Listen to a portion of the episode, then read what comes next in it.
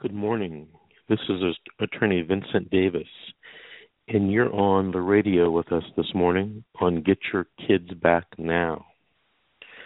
This show is dedicated to keeping families together and to fighting the tyranny of CPS and DCFS social workers. A second purpose of this show is to educate parents and relatives, or at least show them where they can get the necessary information for their fight in the juvenile dependency court. The final purpose of the show is to remind the people that change can be effectuated at the ballot box, at the state and the federal levels. Let us unite, vote, and vote for those who will make the necessary changes. This morning's show is I'm going to try to cover what's called the 12-month hearing, assuming that your children were removed initially at the dispositional hearing. The court will have ordered you to participate in a family reunification plan. Every 6 months, the case is reviewed, and I get a lot of calls from potential clients who indicate that their children have been out of their custody for 12 months or more. This show is going to try to cover what you should do at these review hearings, specifically the 12-month hearing, to try to get your children back to you. But before I go into that, I'm going to take a call. The first call is from area code 323 Indian 57. Good morning. You're on with Attorney Vincent Davis. Hello. Hello. Good morning. How are you? Not good, Mr. Davis. This is Nene, and I was calling in regards to a case that I was going through with my children. Okay, would you like to ask me a question or tell us a story? Tell you a story. Go ahead. I have 6 children in total. I had an open case. I had an open case. It just closed back in January of 2016. I have children who are having issues with their behaviors. They're very manipulative. They know how to use the system. I have this one son who puts himself in dangerous situations, and he often, tells us that we can't do, well, me, that I can't do anything to him. I'm not his mom. And he knows how to get out of certain situations to where he's able to get the things that he wants that he feels he's not getting at home. Recently, I had a situation where he went to school and he lied about my daughter's father putting hands on him, and me just sitting there watching. The social worker came by, and she wanted to do her investigation, but I refused to allow her to come in the home. So once I did that, the kids were removed a couple of days later. But to top it all off, the child that I'm talking about, he's been having major behavior issues at school. I've had teachers calling me, screaming at me, talking very inappropriate to me, asking me that they were asking me to come and sit with him every day, all day long. I had to remind the teacher that I did have a full-time job, 2 jobs, full-time and part-time. I do have kids that I had to take care of, so I cannot sit at the school with him. They cannot, make me a part of their reinforcement. I do, however, I told him I do, however, have, consequences at home, but I cannot combine the two. The teacher then left me a message on my phone stating that I missed one of the meetings that was not scheduled for the day that he called me. It was scheduled for the next day. He, in turn, said he thought that I cared about my son. I missed the meeting, and that he was going to go ahead and put in a claim. And then, therefore, 2 weeks later, DCFS was in my life, and they removed my children out of my home. So let me get this straight. Your children were removed all because of the actions of one of your children? Yes, sir. Okay. Have you been to court yet? Yes, I have. Okay, so your case should focus on the one child with the problems. It may be a little difficult to get him back in your home, and I don't know if you want him back in your home at this time until he gets some help. But you should focus your defense on getting the other children, the other 5 children, back in your custody, because apparently, and you haven't told me anything, apparently nothing's wrong with the care and the placement of those children. Is that correct? Correct. Okay. So that's what you should focus on right now. Has the social worker or the judge recommended or ordered that you get in some type of parenting or counseling class? No, they haven't recommended anything. They did, however, set the court date off for 3 months from now to do what you would call a dependency investigation. Mm-hmm. So I don't know why it was set off for 3 months. And I don't know. I really need some help and some advice. Okay. Where are your other 5 children right now? In placement. Foster home? I don't know. Yes. The social worker says they're in shelters. And what really scares me is that I have a 2-year-old who has nothing to do with the issues of my son. And she's been removed from me, as well, and placed in shelter care, too. Okay. Did you have your first initial hearing, what they call the detention hearing, already? Yes, we did. And did anybody ask you about placing these children with family relatives or close family friends? The attorney that was appointed to me, he worked really hard at keeping my daughter with her grandmother, because at that time when they did detain the children, they didn't get my daughter. She was with her grandmother, and unfortunately, I wouldn't release the information to where she was. So when we went to court, I had released the information to my attorney, and then they had went over there and gotten her from over the grandma's house. But the grandmother did do the fingerprinting, and they told her that she was supposed to be back over there the day that she did the fingerprinting. But now it's a different story. Now they said that she has to wait, and they don't know how long it's going to take for the grandmother's fingerprints to come back. Oh, that doesn't sound right. They should be getting the fingerprints back probably in 24 hours. It's all computerized. Well, the social worker said that it didn't come back. The grandmother can go and get her own fingerprints taken and take the results to the social worker. Okay. Do you have what's called? Do you have internet at home and that you can look up stuff? Yes.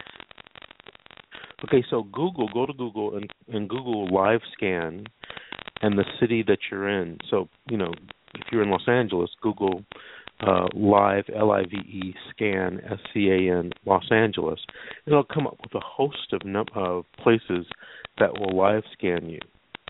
You can go to one of those places, and I think you can pay a nominal fee. I don't know what it is. Last time I remember doing it was about $20 or something. You can get yourself live scanned, and you can take those results to the social worker, and or take those results to the judge. And you can go to, you can tell your attorney, here's a live scan from my grandmother or for the grandmother, and please order the social worker to have these children placed with these relatives, as soon as possible. A lot of times I get the feeling in these cases, and I don't know because I'm not in their office, I get the feeling that the live scans haven't been run, or they have been run, and the results are just sitting on somebody's desk, and they're not being paid attention to. And the law is that we have to get these children with relatives and with family friends as soon as possible. So if somebody tells you it's taking more than a few days to do that, I would talk to your attorney and perhaps get your own live scan and go back to the judge, do what's called a walk-on or ex parte procedure, and, show the judge that, this person has no criminal history and that the children should be released. Some or all of the children should be released to this person immediately. The other thing that I like to do is I like to have my clients give me 25 names with addresses and telephone numbers and email addresses, if they have it, of people who could take the children. These people can be anywhere in the world. Yes, I said anywhere in the world. They don't have to be in the county that the case is in. For example, if your case is in Los Angeles County, these 25 people can be in Orange County. They can be in San Francisco. They can be in New York. They can be in Canada, Mexico, China, South America, all right? And make the social worker do an investigation for all these children to be placed in one of those homes. You'll be surprised how fast social workers agree to place somebody locally, even if it's just a family friend, when they have to start investigating people who live in New York. So make that list of 25 people, and then go online and Google this California form, JV 285, and then have each of those people fill out one of those things, or you fill it out for them, or your attorney fill it out for them, and you file it with the court. And when you file it, you're going to be surprised all the things a person can ask the judge to let them do, whether they're in placement or not in placement. One of the things on the JV 285, you can ask the judge to place the child with you if you're a relative or a family friend. But there's a lot of other things like, I want to take the child to school. I want to take the child to the doctor. I want to take the child on outings. I want to take the child, to counseling. There's so many things that a relative or close family friend can do.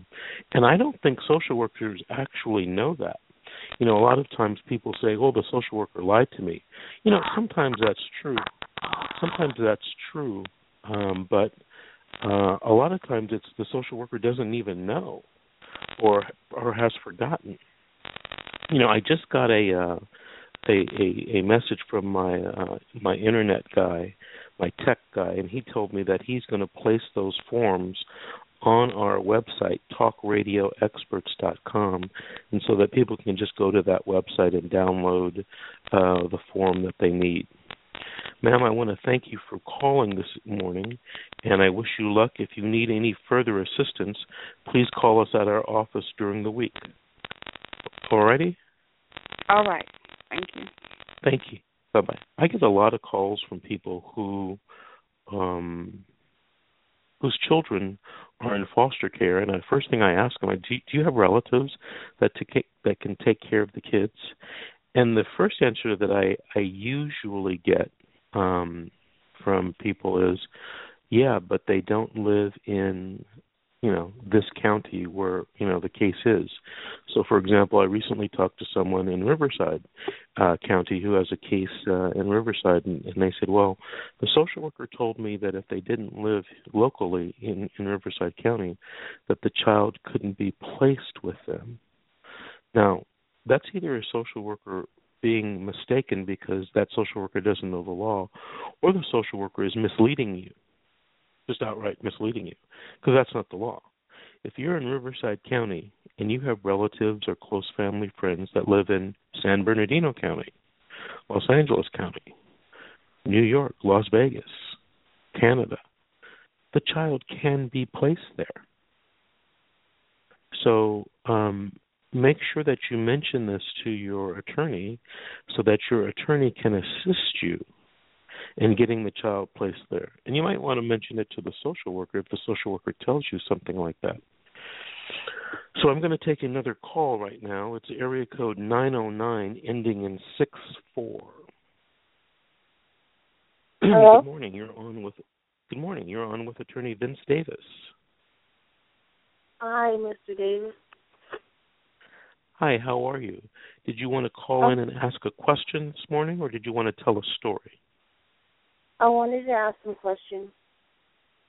Go ahead. I have had an open case for about almost 2 years now, and I've requested for my son to be taken and removed from the foster mother because of some issues I have noticed with his behaviors and some of the way she gives them to me at the visits, like he's dirty or he's wet or he has another mark on him, and I've asked for him to be removed. So how would I approach him getting immediate removal from the foster mother if I've been denied from the worker and the court? Well, first tell me exactly what type of things you're noticing with the child. You've told me generally, but, you know, these are things that happen or are considered on a case-by-case basis. So tell me specifically, like when you said he had a mark, was it like a scrape on the knee or did he have a black eye? No. You said that Huh? Go ahead, I'm listening. On the first month that he was with her, he had a bite on his chest. Then 3 months later, he had a knot on his head. It was like a nugget. And when he got in her care, he was only 3 months. So it was a pattern of he had the bite, then he had the nugget, then he had a rash on his butt. It wasn't a diaper rash, though. It was like in places that it shouldn't be. He didn't want to be changed. He was crying. He would wake up during a 3-hour visit, crying, screaming, didn't want to be around anyone, saying no. That's been recent. He's been doing that. And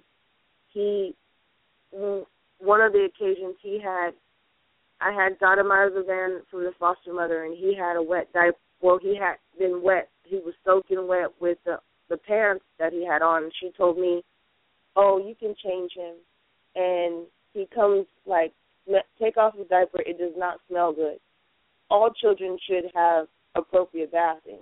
That's considered to me neglect if he's not getting the proper hygiene treatment, and she's just letting him go and smell like that, because you also need to be clean to have good health. So he'll scream and holler when you change his diaper. He's had fallen off. She had let him fall off the slide, and he had like a split between his forehead. This is like multiple. I can't even name them all, but I have reported them and asked the social worker to give me proof of the reports that they claim they have written, and they told me, okay, we'll give it to you, and I never see them. And then the worker will switch my words and say, oh, you told us you didn't want them. And I said, I've requested them 3 times over, and you have not given them to me, so I told you that I'll just ask the court. I didn't tell you I didn't want them. So it's my son has never been hurt in my care. I only have him for 3 hours. But for 3 hours, there's nothing wrong. He's happy. But when he's with her, he always comes more like withdrawing, more like another mark on him. It's always something. And the foster mother, if she comes out the house the way she does, and that's the resemblance of what she makes the kids look like, and it's not appropriate for her to be like that either.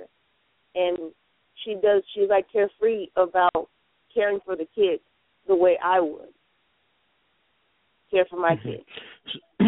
So let me make some suggestions. Do you have a pen and a piece of paper? Yes. Okay. The first thing that I would do is whenever I make a complaint, I would always do it in writing. And in this case, email is so cheap. It's free, and it's so good because you get to digitally store an email that you sent forever, And if you need it in the future, you can always print it out and take it to court. So anything that you want to complain to the social worker about, the county social worker about, is I would suggest that you and everybody listening, whenever you communicate with a social worker, you want to make sure it's in writing, preferably email, and you send it to her or send it to him. That way, nobody can ever confuse what you said. You know, sometimes social workers forget. Sometimes they, mistakenly twist words. Sometimes they intentionally twist words. And sometimes they intentionally just, flat out don't tell the truth. So you never know why a social worker is saying something when you remember something different. But if it's in writing, it's documented, it can't be changed, you can always take that to court. The second thing that I would do is if your child is with a foster agency or a foster parent, I would make the same complaints and to that foster agency. And I would do it via email.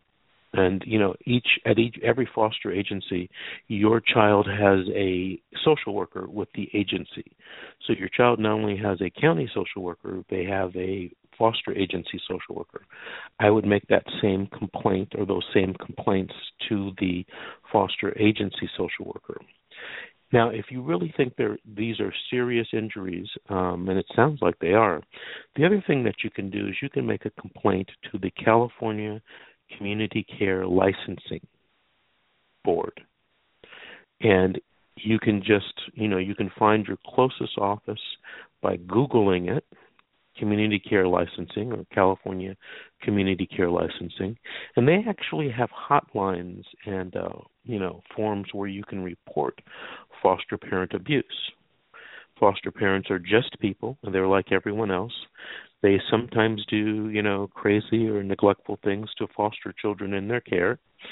And, they're reported or can be reported to community care licensing. So those are the three things that you should do. And also, the community care licensing, they have their own complaint forms. Someone told me that some offices, you can do it online. I haven't run across that. You might actually have to get the form, or you may be able to download the form, on your computer at home, fill it out, make a copy of it, and send it in. That way, all of your complaints will be documented. Now, if you have a smartphone, and almost everybody does, or everybody will know someone who has a smartphone, when you notice these injuries and these conditions about your child, I would use your smartphone to either take pictures or make videos of the scenarios that you see. So, for example, if your child has an injury, take a picture of it.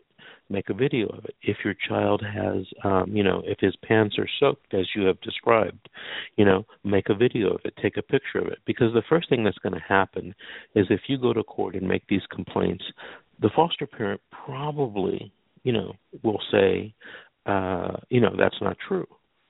Or, the mother's exaggerating. His pants weren't that wet. And if you have pictures, that's evidence that you can use in the future.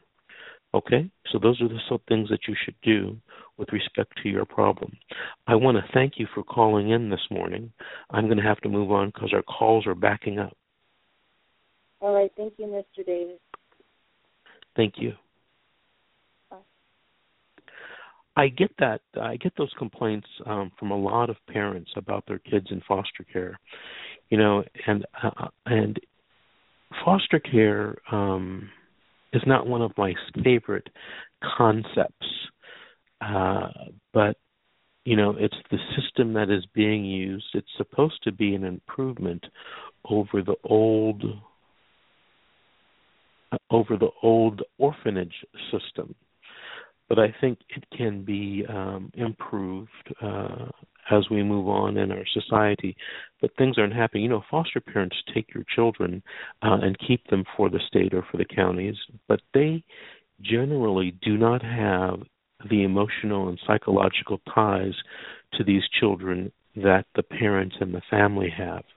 And, foster parents sometimes do some crazy things with foster children, and it's not the best situation.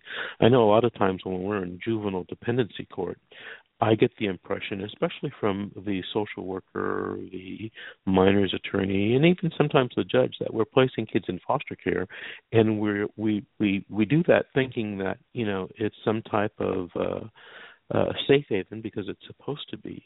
But foster parents are just like regular people. They get prosecuted for child abuse. They get their licenses suspended or revoked because they've committed child abuse. And unfortunately, I don't think people in the juvenile dependency system realize that. The only reason why I realize it is because foster parents call me to defend them in these types of cases. So I've represented a foster parent who's caused the death of a child. I've represented many foster parents who have, you know, used, quote-unquote, inappropriate physical discipline on a foster child.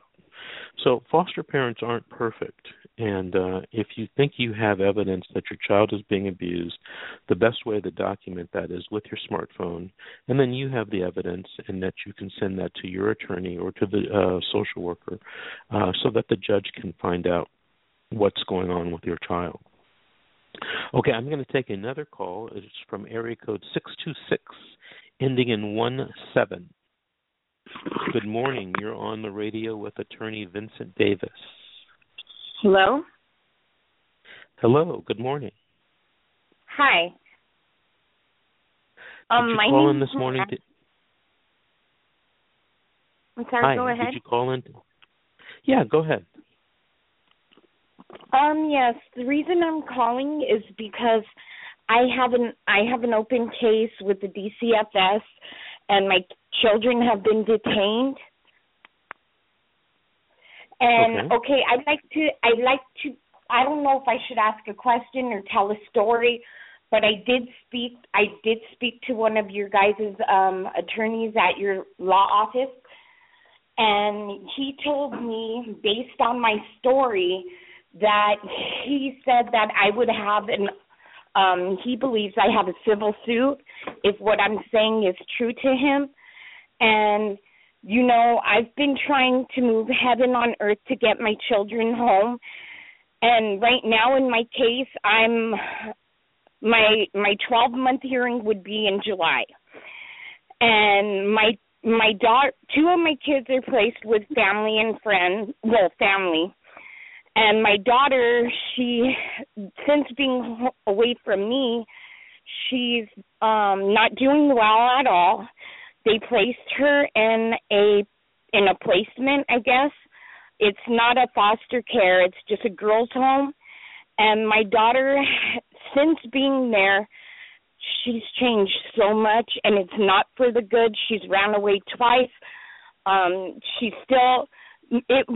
My daughter, they were removed from me because of something I did, and to myself, not to them. And I followed everything they wanted me to follow, and they told me if I followed their first safety plan, it wouldn't go to court. But the girl who was doing the investigation, I guess she had to go on vacation. So she wanted to handle the paperwork before she went on vacation. I moved heaven on earth to complete her little safety plan so it didn't go to court, and it went to court anyways because she had vacations. And so I was the one who got screwed. My daughter now, I feel like her life is in danger. It's a big, every day she battles, like whether she's going to be beat up or not. At first she was like doing well because, you know, I took good care of her. Now my daughter is basically in a placement where she's doing drugs.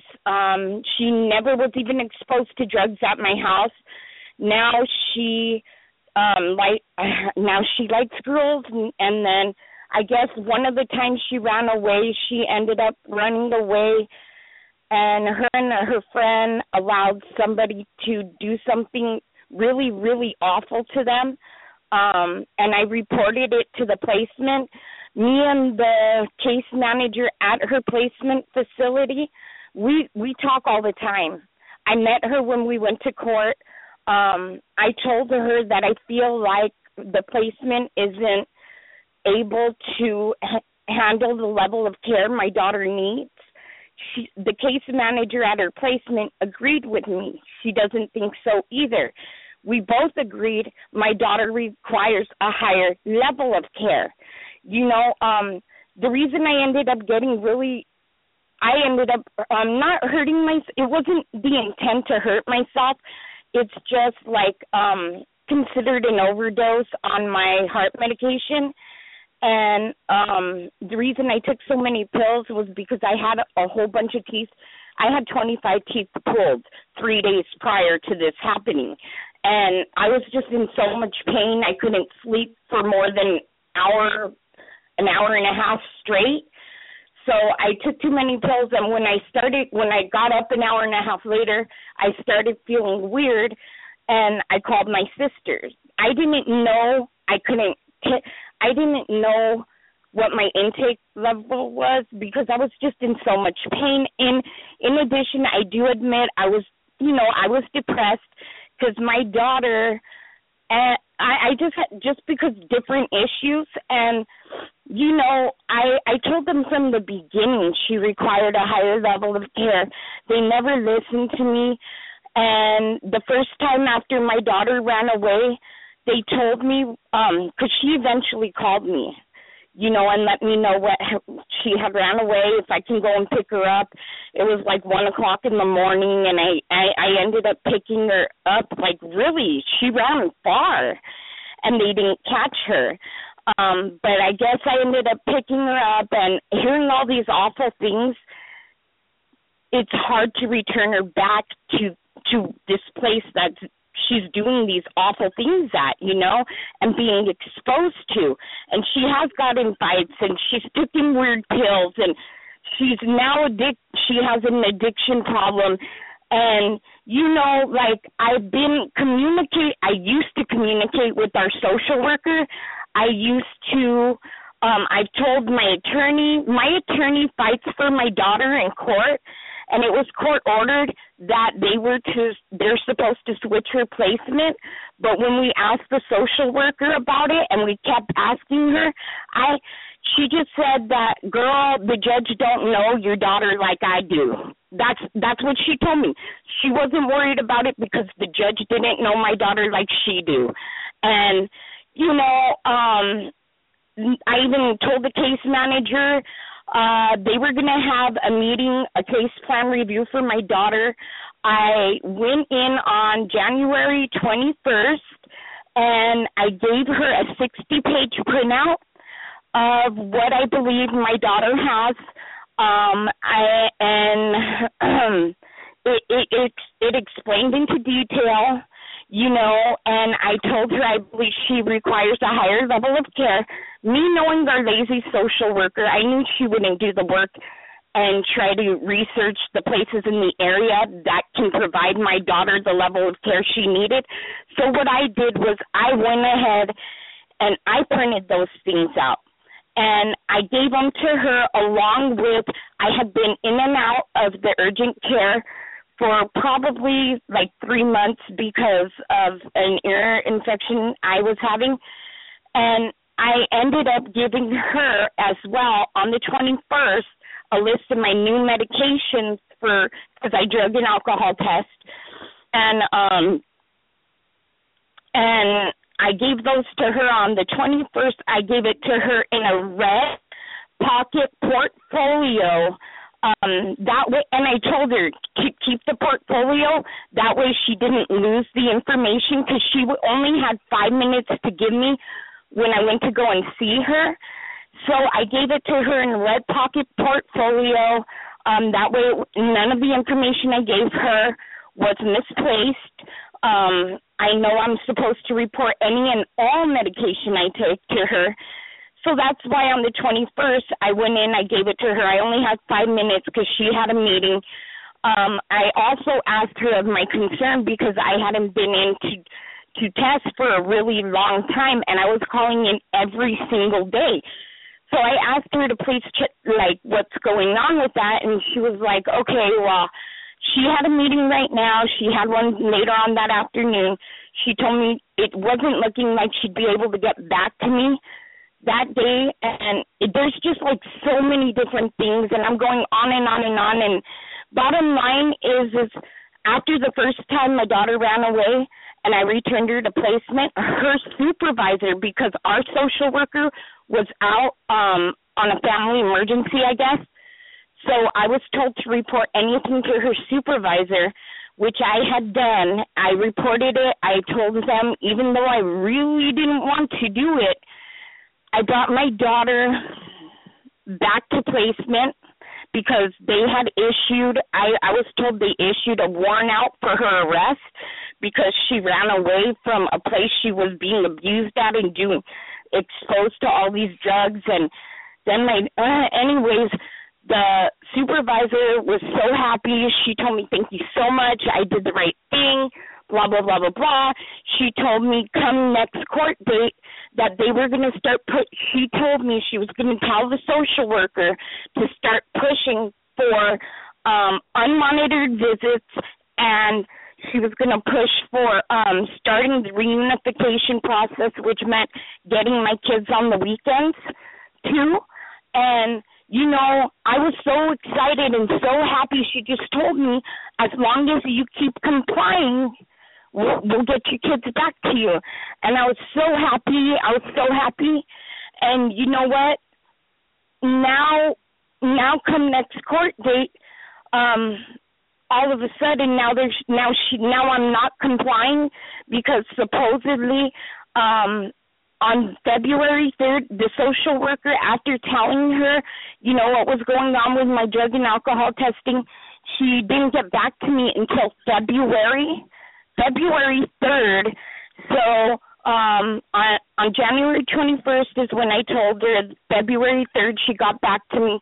She told me, and I have the voicemail. I have visual voicemail through T-Mobile. So what I did was, she told me on the voicemail that she tried to extend the drug and alcohol testing, but for some reason it expired, or she let it expire. So now she has to do the whole thing all over again.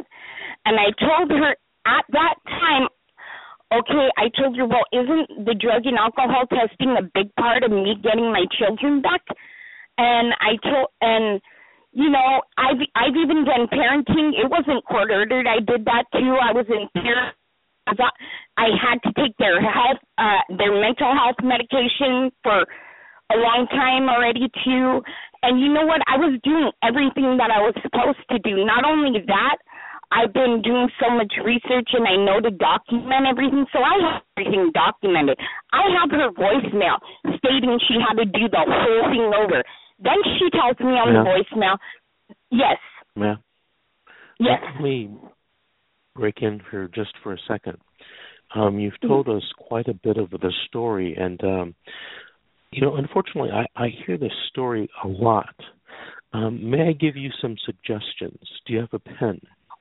Yes, but can I tell you one last thing, and this is very important, because me and the social worker aren't on speaking terms anymore.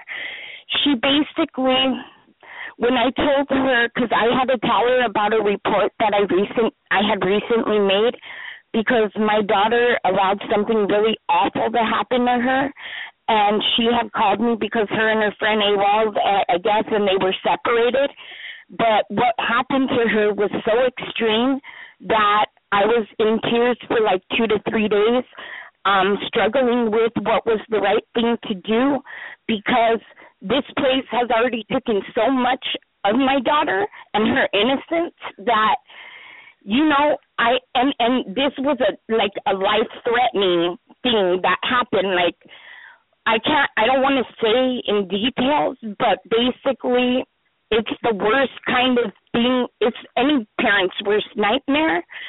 And I didn't want to get my daughter never had a record or anything like that, and me telling them this could possibly cause her those things, or if not, if they had to do, basically I talked to her case manager because she's awesome. I needed them to have her tested, her blood tested, basically.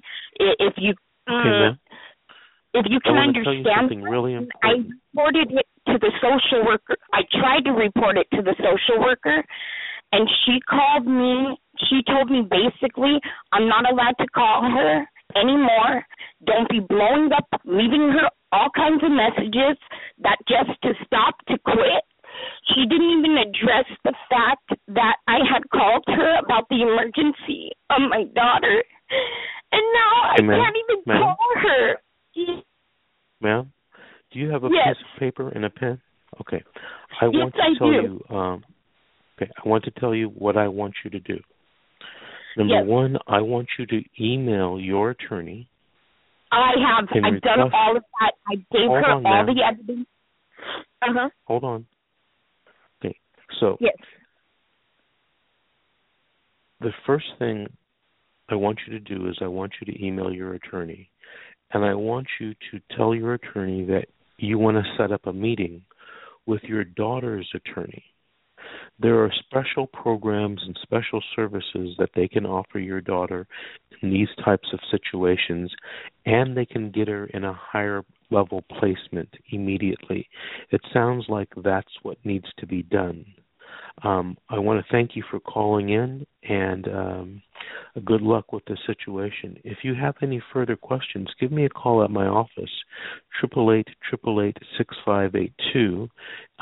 You can call later today after the show, or you can call next week, and I can perhaps sit down with you or talk to you on the phone a little bit more in detail. But thank you for calling. The next call that I'm going to take is area code 951, ending in 76. Good morning. You're on with Attorney Vincent Davis. Good morning, Mr. Davis. How are you? Good. How are you, sir? I'm pretty good, pretty good. Well, I don't know if I had a statement or a question. Well, here's my question, right? First of all, my question is... they took my, the CPS came in and removed my kids from the home. And initially, my sister and the social worker butted heads. So, social worker wanted to show that she was in power and wouldn't leave the children with my sister, right? So, long story short, recently we went back to court. I think it was yesterday. Yeah, yesterday. And but the CPS waited until the last minute to actually get her live scan done, waited until the last minute to actually get the assessment for the house done. Now they're saying that it's going to take 7 to 10 days before the live scan comes back, and I'm wondering, is it up to the judge to say after the live scan comes back that the kids can be placed, or is it up to the worker? Well, in my opinion, it's a two-part test. The worker can say yes, and the children are placed there immediately.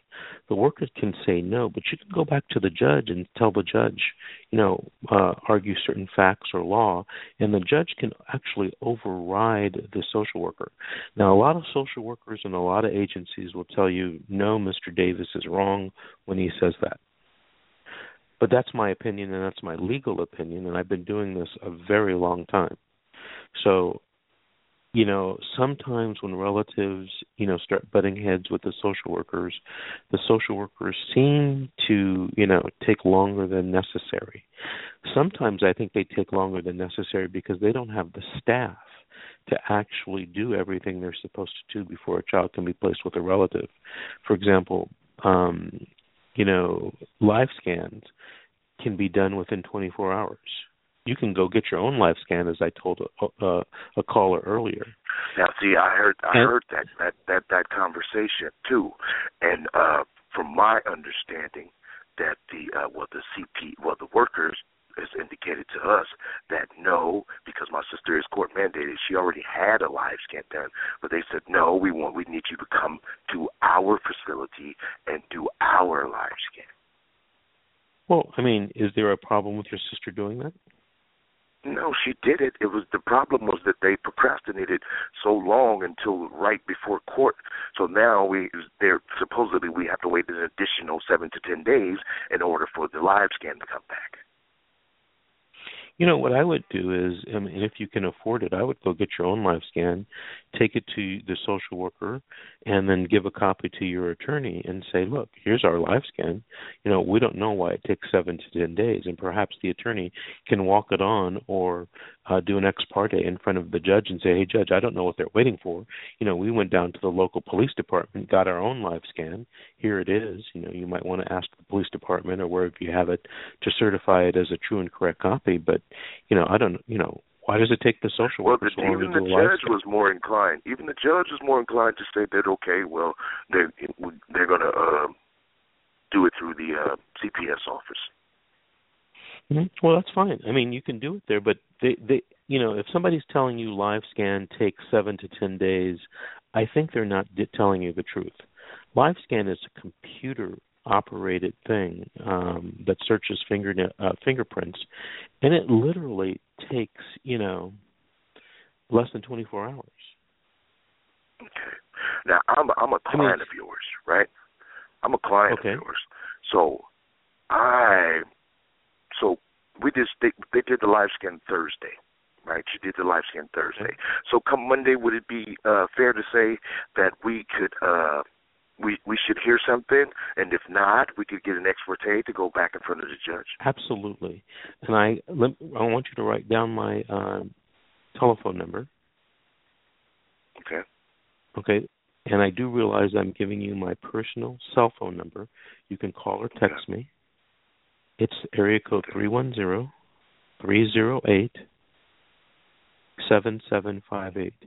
If you don't have anything but, any good news by Monday at noon, you call or text me, and we'll get right on it for you. Okay, will do. And one last thing before I let you go. Mm-hmm. I know you guys are pretty busy there. I had the social worker just you know, for people out there that may be listening. I had the social worker tell me that my visiting was twice a week, 1 hour a day, 1 hour each time, right? But when we get the minute order from the court, the judge states that it's a minimum of 2 times a week. Mm-hmm. So therefore, a minimum of 2 times a week could justify, you know, every day for no specific period, correct. No, you know, time frame. That is correct. And so if you're having all those problems, go ahead. I'm sorry. No. Go ahead. No. Finish what you were saying. So I was just saying, for all those people out there that may be listening, you know, if you have a chance to get your minute order as opposed to listening to the CPS or in reference to what they may be telling you, get your minute order. That's great advice. You know, and I think this is still the law. But I don't think it's done by very many counties, because we do cases in a lot of different counties. You know, when you get the minute order is issued or printed or prepared, you're supposed to get a copy of that mailed to you. And I rarely, if ever, see that done. You give good advice. Get the copy of the minute order yourself. You get that by just going to the juvenile court, the clerk's office, and showing your ID, saying, hey, I want a copy of all my minute orders, and they have to give them to you. Listen, thank you for calling, and I hope to hear from you next week by Monday at noon. Thank you so much, Mr. Davis. Thank you. Okay, I'm going to try to take one more call. It's from area code 818, ending in 27. Good morning, Mr. Vincent. Good morning. How are you? Better than I'm on the line with you. Thank you for what you're doing for people. I appreciate it. Did you want to tell us? Yes, sir. Did you want to tell us a story today? Okay, go ahead. Yes, sir. I'm not a parent. I'm a grandma. I listened to your previous caller, listening to his area code. We're dealing with the same agency. In May 2015, my 2 grandchildren were taken into custody by CPS of the county of San Bernardino from their mother. I was given a call. It was a holiday weekend. I think that was May 23rd, Memorial Day, Labor Day. I was confused with you, but it was a holiday weekend. I remember distinctly because it was the graduation of my niece from the university here. And we were very, very excited, and it was a celebration. And I attended and was in the presence of the family for the entire weekend. Now, I received a call at about 3:30 a.m. on a Sunday morning from a social worker, and the call basically consisted of, you need to produce your granddaughter at a certain time, at a certain place. If not, we are issuing a warrant for your arrest. I was shocked and appalled because I didn't know what they were talking about. I knew that something had happened with my grandchildren. I had received a phone call early that Saturday morning from a neighbor of their mother. The children were in the custody of their mother. My son, unfortunately, was incarcerated. I received a call from a neighbor saying that my grandson at that time, who was 3 months old, or a little between 3 and 4 months old, being transported to the hospital. He didn't know exactly what was going on. The mother stated that she was trying to feed the baby. He started acting strange, and he she subsequently called the ambulance, as far as I knew. I live literally 100 miles away from the children. I don't drive, okay? So I went to the family event, told the neighbor to tell the mother, get in touch with me, let me know what's going on, you know. Pretty much that was the end of it until I received a call from the social worker. I immediately called the number which was provided on my answering service when I got up at 6 o'clock Sunday morning. The call came in at 3. I didn't hear the phone. I picked up the message about 6, 6:30 or so. I called the number. The number was the 800 Child Abuse Hotline number.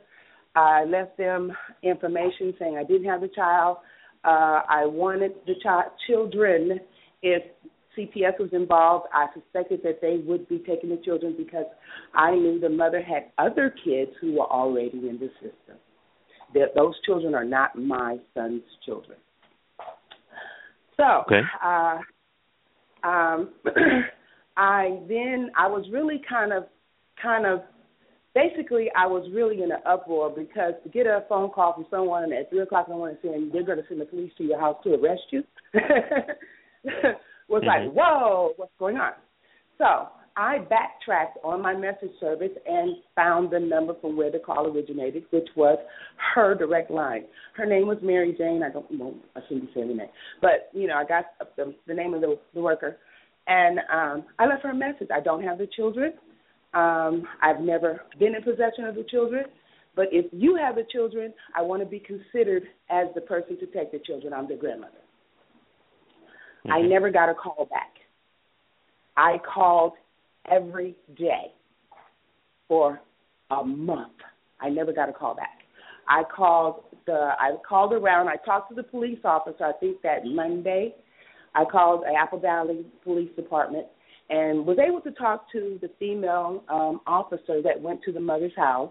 She explained to me why the social worker had the attitude that she had, that the mother and the sister had really given them the runaround and had given them several different scenarios and finally had given my name. At the time that they had first given my name, the police officer did call my home and asked me, did I have the child or did I know where the child was? I said, no, I do not. And, you know, to both questions. And they hung up. Now, subsequently, the mother and the sister, because it was her sister involved, are under criminal charges, okay, for concealing of a minor or whatever from CPS. Now, to the meat of what's going on with me, I did put in for the children. I didn't receive phone calls until I started calling I tried to call Sacramento. They then, in turn, booted me back to the county supervisor's office.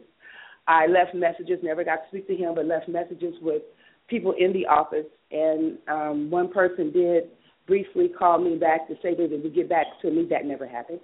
And then I got a letter saying that a worker was going to come out and interview me and, you know, see if I was viable. Did all the paperwork. That happened. She came out, lovely lady. She came out. She interviewed me. She interviewed my son who lives here. And, by the way, my son is a disabled person, and he's a young adult. He's 21. And he interviewed my son who lives here. We did the paperwork for the live scan, the background check, passed everything, okay? All of our approval came in by August 11th, okay? Now, I got a phone call from my son's attorney, representing attorney, giving me his name and the social worker note, and that was July 10th. I called. I apologized for not calling sooner because I didn't catch their messages and let them know I received the messages, left a message for the attorney, the social worker note, and that was in July. By August, she still hadn't called me. They had went to court, the whatever that proceeding is, because I didn't get any information or whatever. Whatever that proceeding is occurred, the mother called me and told me that they had went to court and that she had asked the court to give me the kids and that my son had appeared in court from jail and had asked them to give me the kids. So I told her that, you know, they had been here, whatever. She said she had been calling the social worker to find out where we were with that, but the social worker wasn't calling back. So one day she went into the office. She, meanwhile, was doing her unification process, and she went into the office and asked for the social worker. I had been calling the social worker, again, sir, every day. And I had called that prior Friday. It was prior to August 19th. I called that Friday, told she was on off for the day. That was her off day. And she would be in till Monday. So the mother went in on Monday. She was told at the window, because I was on the line, because she was talking to me, telling me she was there and she was going to find out, you know, about the kids or where they were with placing the kids with me. And was told the social worker Monday was her, was they made a phone call. And then they got back with her and told her the social worker was out. And I said, that's impossible. She can't be out Friday and Monday. They said she was off Friday when I called. Asked for her supervisor. So when she asked for the supervisor, the social worker came out. Now, when the social worker came out, the mother was there. She was, you know, hey, I'm here because I want to know where we are with the grandmother's clearance and so on and so forth. And during the course of conversation, there were pictures present of the children. The social worker did not recognize the children. Hold on a second. Do you have the children right now? I do not. What they have done. Hold on a second. I was going to visitation. Hold on, ma'am. Are the children in foster care? Yes, they are. Okay. So I want you to call my office. I want you to call my office after this show and make an appointment to speak to me either later today or on Monday. Okay? Okay. I'm going to give you... Because, let me say this, sir, so you'll know exactly what's going on. Our court date... We're running out of time. Go ahead. Your court date is when? The 22nd. They waited till the last minute to tell me they weren't going to give me the kids. Okay. Are they in foster care, though? Everything was going well.